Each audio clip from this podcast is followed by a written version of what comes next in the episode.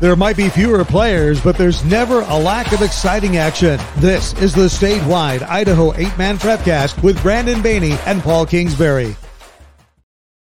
That's right. We've got the heavy hitters here on the Idaho eight man prepcast uh, at idahosports.com. This is going to be a weekly show where we dive into those 1A programs throughout the state of Idaho, those eight man football programs. Brandon Baney with Paul Kingsbury. I'm uh, of all the prep casts we're doing, I think this might be the one I'm most excited about. Well, me too, mainly because you know you and I are doing it together, and that's always a lot of fun. But it, it is. I mean, I, have never never hid the fact that I love eight man football. Um, it, it's just always been my favorite brand of football. We love doing those those kind of games. It's that hometown feel. It's the it's just it's more personal, I think, than going to those big stadiums and and you know watching football. You know what? There's people lining the field you're in the stands with people. They're they're friendly. I, I just love eight man football, so I'm really going to enjoy this this year. Now this will be this isn't just during the football season. Once we get into yep. basketball and and into the spring sports, we'll talk about those one A programs yep. uh, as well there. So uh, it's just eight man prep cast because stylistically that works, and we're yes. coming up on football season.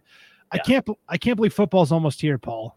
Oh, you what know what I know. You know, a year ago we were wondering what was going to happen. You know, we were keeping tabs on everything, and and here we are a year, year later, and mm, kind of doing the same thing. A couple things going on between referees, uh, you know, um, trying to uh, in- increase how much they get paid, which I think rightly so. Um, you know, we've got smoke in the area, and you know, COVID maybe. So it's it's it's not as bad as last year, but you know, this year went by very very quickly. So you're right. You know, we're already in August, three weeks away um, as of right now from our first uh, football games, a couple weeks away from our first, uh, you know, soccer and volleyball. So it's coming up quick, and there's a lot left to do.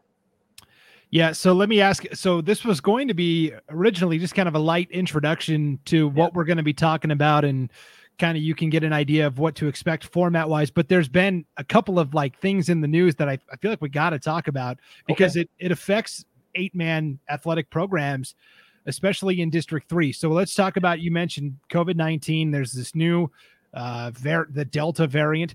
Yeah. Uh, which you know, depending on who you ask, is is uh, a threat or not a threat. But um, it seems like every school district in the state of Idaho, at least, is shaping up some sort of plan, kind yeah. of similar to what we saw last year, where there's different phases, and, and depending on the numbers, things could change. Right. But w- what are you hearing, especially over in District Three, because that seems to be our most heavily populated area? In District Three, it's kind of all over the board from what I'm hearing. You know, the Boise School District uh, just yesterday, day before, um, said, "Yep, we're going to be wearing masks." Um, I've seen other school districts um, release things that said, "We respect your right to wear a mask. Uh, we also respect the right of others not to." And so, as of right now, it's going to be all across the board where some schools do, some schools don't, and, and I think a lot is going to depend on on on what things look like in in a month. You know, if you look at the UK, the Delta variant hit hard and then it's going away. So if it does the same thing here, it could be on its way out and it's just a big knee jerk reaction. But it's better to be prepared, err on the side of caution. I get that, but um, you know, it, it I'm hoping that uh, that we we kind of do what the UK does and it just kind of fizzles out and uh, and, and goes away. I just I, I can't stomach another season of the constant starting and stopping, and so I just no. I, I hope no. for everybody's sake that we're able to just have a nice season unimpeded. Yes, but uh, me too. Me too. So the other big story that's kind of come out in the last week or so in District Three is um, there is a disagreement between the referees, the officials, and the who who pays the referees? Is it the schools? Is it the IHSAA? The schools, the schools pay pay the officials during the regular season, but those you know those numbers are usually negotiated and and figured out. And so uh, each and each board of control can um, negotiate with the um, officials association in that district, and and you know it's just a, a tiered level of um, of bureaucracy, and, and that's just the way things work, and it's the way they should work. And so they're the officials, from what I believe, were supposed to redo a contract last year with COVID. They said, okay, we'll hold off. Okay, well, after that year, they're back saying, okay, uh, let's do this. And uh, here we are, three weeks from the start of the regular season, and uh, they're not, you know, they haven't decided what they're going to do yet. So it could get interesting the first couple of weeks, and there's going to be people, you know, camping out on both sides of, yeah, the referees they deserve to get paid more for all the crap that they have to endure, all the work they do, and the other half that says, you know, hey, the kids are the ones that are suffering here, which you know both are true, but okay, you know those that are saying that, okay, get off your couch and go get certified to be official and go do it for free and donate your salary back because you know if that's the way you feel. I, I'm in favor of of the the officials, you know, getting paid for for what they do, and uh, and you know it might increase the number of officials we have. You know, um, there's officials getting older, and the younger ones are dropping off because abuse, lack of pay. Uh, so you know, if you know the causes of the attrition, great, fix them. And uh, and there's a couple of great ways to do that, and that's to uh, you know bump the bump bump the pay.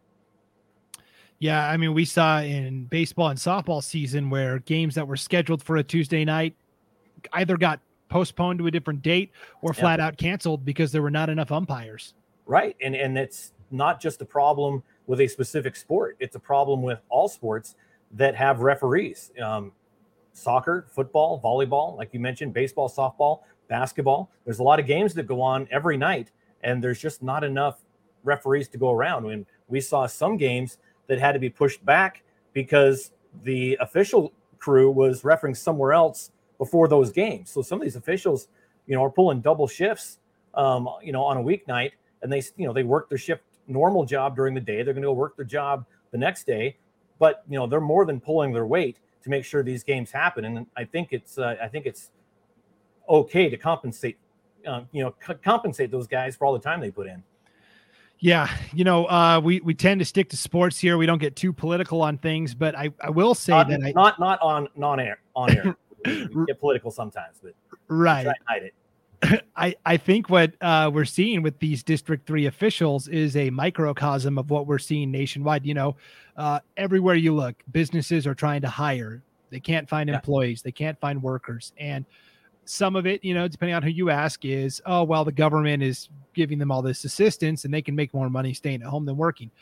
That might be part of it. But I think another part of it is people have decided that in order to go back to work, my wages need to be higher. It's and it's right. not worth it for me to return to work at a, a, low wage. And we're seeing more and more employees holding out for higher standards. And I think that's sort of what's happening with the officials in District Three.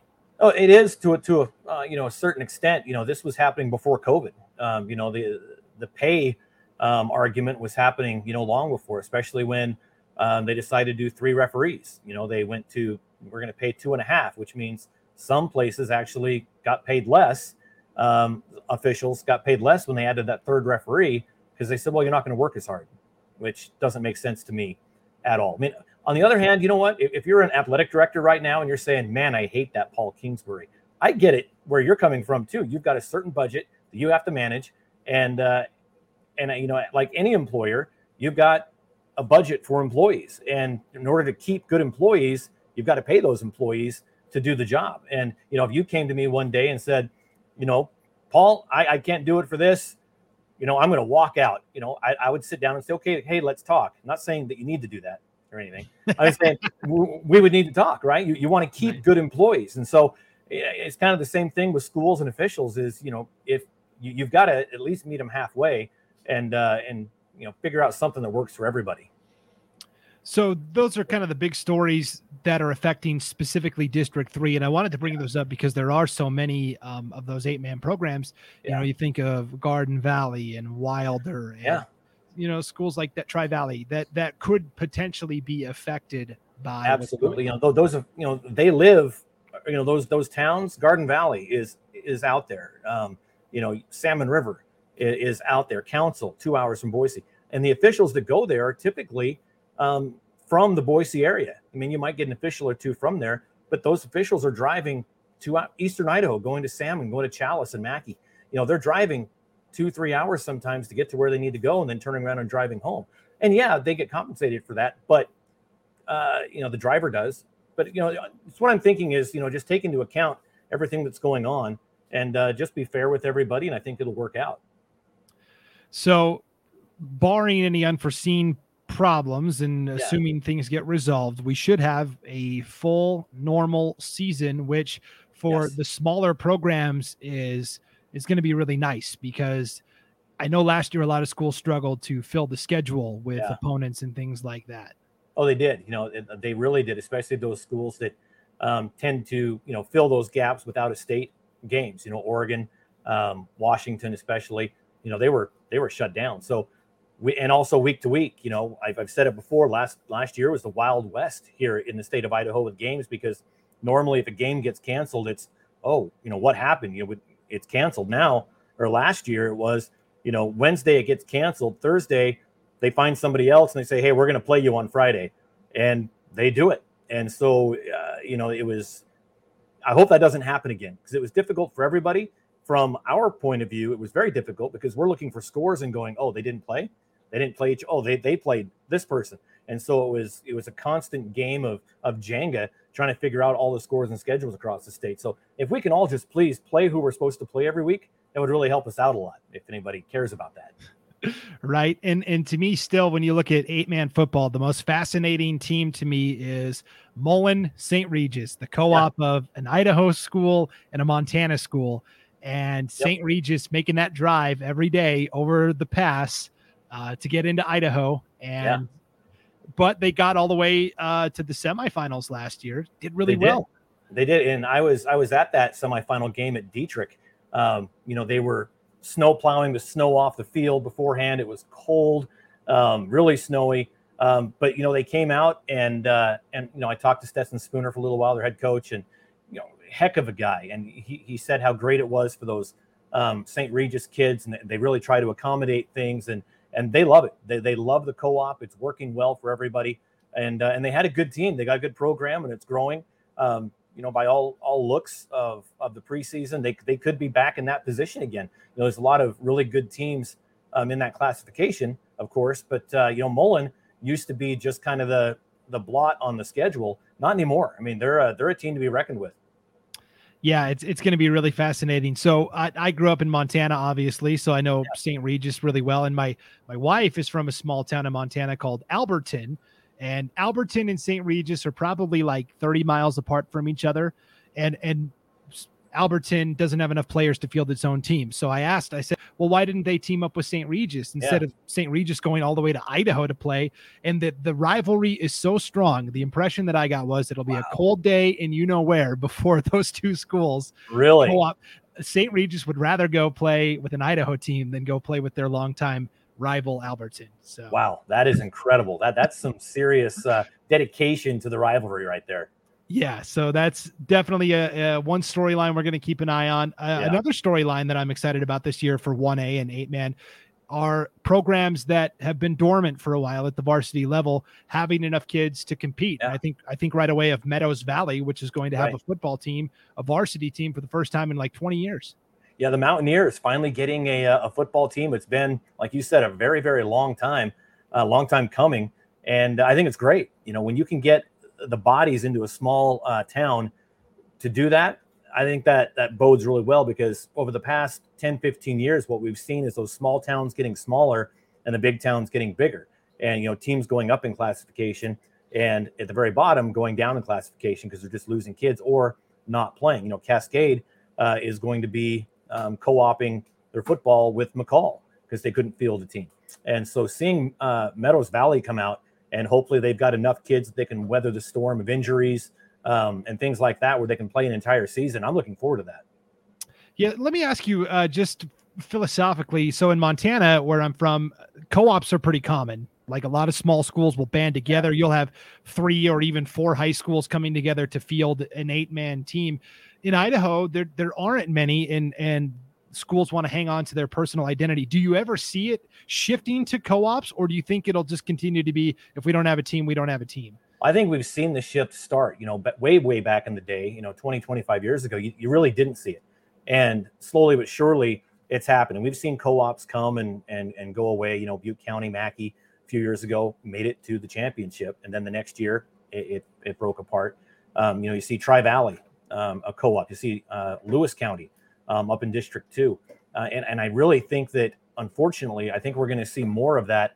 You know, especially in the in District Four, uh, maybe District Six, where those uh, one A teams are really prevalent and spread apart, um, and it makes it hard um, for everyone involved uh, because you know, if you're a, a salmon or in a Challis and you want to co-op, or you know, you're a Murtaugh Hansen, or you know, whatever the case may be, you know, you want to have that your own identity. You want to keep that for as long as you can, but you also have to balance that with we want our kids to have the opportunity to play sports. And so what we what do we need to do to make that happen? And so as you know, unfortunately, as we see the smaller towns getting smaller, though I think those co-ops might get more prevalent. Yeah, that'll be something to certainly keep an eye on as we get yeah. further down the road. And in football, especially, the numbers are tough. In volleyball, you can you can have small numbers as long as you've got you know eight to nine players. You're going right. to be okay because you only have six on the court at any time. But but football, you need eight at least, and that's you're really playing with fire if you if you don't have many more than that, right? Right. You, you don't have a lot of season. I mean, I'm not making fun. I'm being serious. You don't see a lot of season-ending injuries uh, in volleyball, or as many as you do in football. Um, and so you can you can get away with those lower numbers uh, a little more uh, safely than you can in football. Uh, and so when you're you know when you're playing with you know really under 15, you're like you said playing with fire. I, I saw Salmon River win a championship. I think they had 13 guys on the sideline, and, and that was years ago. Uh, but really, that's a minimum. I mean, you got guys getting tired. Uh, you know, they're playing on a full field with six fewer guys, and so it's uh, it takes a toll on everybody. And and and you know, you've got to have those numbers, or else, like like we've seen in the past, Cascade, um, other teams they, they play a week. Oh, we don't have enough guys this week. We can play this week, uh, but we can't play this week. And that just you know wreaks havoc on everybody's schedule, especially when you get into uh, conference time, where those conference games really matter. Yeah, it's uh, it's definitely important to have as many players as you can. I remember, uh, I think it was two years ago, the Salmon River girls basketball team made it to state with six players. Yeah, and and I think really it was five, and one was like kind of injured, but was giving it a go. And so yes. it was incredible. Yeah, I, I, think we did a story on that. Actually, I think uh, Brandon Hill wrote something, or we, we had someone, but um, yeah, they were. It, it's just always incredible to see uh, kind of the perseverance that these kids have. You know, I think that you, you see these, you know, big 5A, 4A rosters with 80, 80 kids. And then you see, you know, you go to an eight man game and you look on the sideline and, and maybe there's more water boys than there are subs on the sideline and a couple more coaches. It's, it's just amazing that these kids go out there and they give it not just the hundred percent, you know, they, they give it everything they have to uh, every, every game because they have to. And if, if they don't, the team doesn't play. So there's so much on their shoulders. It's, it's a big responsibility for those small school kids to do it. One other thing I really enjoy about the 1A eight man programs is the, the players. Uh, a lot of them work. You know, I've had coaches tell me I kind of schedule practices around if the kids are helping out on the farm or if they're if I'm going to have enough players to practice because they all have jobs. Right. And good for them, right? Yeah. And, and a lot of times, like you said, on the farm, they have to. Not really a job. It's you know the family farm, and that's what they're doing. You know that that's what they do. The family farm has to come first. So you know to see these coaches understand that and work around it excuse me is is is great to see i mean some coaches would just be listen you're going to be at practice and there are no excuses but yeah you get in these small towns and there's a lot of different dynamics you have to work with and kids working is definitely one of them yeah, I think the the best story I came across last year that had to do with that is uh, I had a senior named Bodie Norman. He did football, baseball, and he worked for Simmons Sanitation, a great sponsor of, of yeah. ours on IdahoSports.com. And he he worked he would get up and work from like six to eight in the morning and go to school all day. And then he would work from like four to six at night and and then practice and do homework. And uh, yeah it was pretty incredible to see for sure. Day in and day out rinse yeah. and repeat. You know that's what they do. There's there's not much else. And so it's and, and as soon as football is over most of these kids go right into winter sports wrestling or basketball uh, in order to make sure that their their schools have a team so it's uh it, it, the eight the, eight man schools the 1a schools um, that, that's why I love them. There's a lot of heart, there's a lot of dedication, a lot of passion involved with it, and I, and I, I like to be a part of that.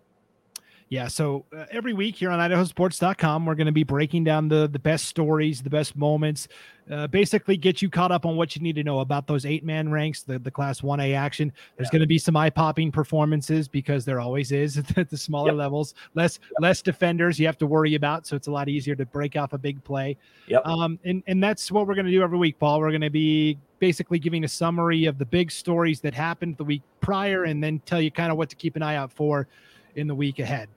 Yeah, absolutely. And it's going to be uh, work, but it's going to be fun because there are, unfortunately, not a lot of media outlets that, that give the eight man schools uh, the 1A school is a lot of coverage. And so finding those things is is more difficult than seeing, you know, go to the front page of the sports section in your local newspaper and you see, you know, the 5A, 4A, 3A kids and the games and, and whatnot and results.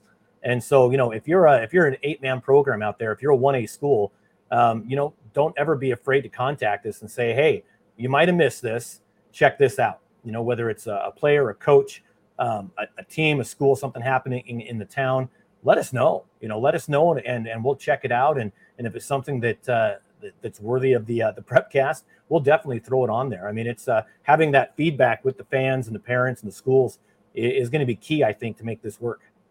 Yeah, it's it's going to be fantastic. And if yeah, you can e- send me an email, Brandon at idahosports.com, B R A N D O N at idahosports.com, or you can uh, email Paul as well, editor at idahosports.com, uh, or yeah. or send us a message on Twitter, Facebook, whatever uh, the idahosports.com social media. So we're pretty uh, easy to get a hold of.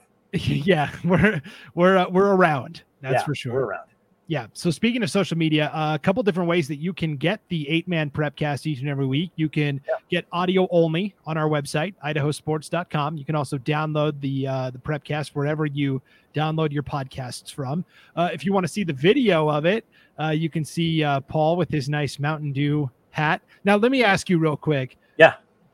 The tatters on that hat, is that from hard work or did it come pre-tattered like that? It, it, it came pre-tattered. Oh. It, it, came that way. I yeah. used to think you were cool, but well, see if I I have hats that that were naturally tattered, but they have like sweat stains all over them, and so I really don't like wearing those. Uh, you know, doing stuff like this, but I do plan on wearing this every show. It's just uh, I, in, back in the day we used to do the Friday Night Flash overtime show, and uh, I did it with Jeff Duncan and Matt Harris and a few different people. I always wore a red hat, and it was just because I had a red hat, and it kind of became the shtick that I just wore the red hat. And so I was like, you know, we're gonna get back into this. Uh, I'm gonna I'm gonna get a red hat, and I figured, you know, me me promoting the the lifeblood of Idaho sports, Mountain Dew. Uh, I thought it was pretty uh, apropos. Yeah. So if you want to see Paul's poser pre-tattered Mountain Ouch. Dew hat, you Ouch. can each week we will have uh, video of the eight man prepcast as well on the idahosports.com youtube channel as well as our facebook page. So no excuses all right? Lots of different ways yep. you can get the content each and every week. I thought you were going to jump in and say something there. Oh i got nothing. You are the man here. I'm just following your lead my friend.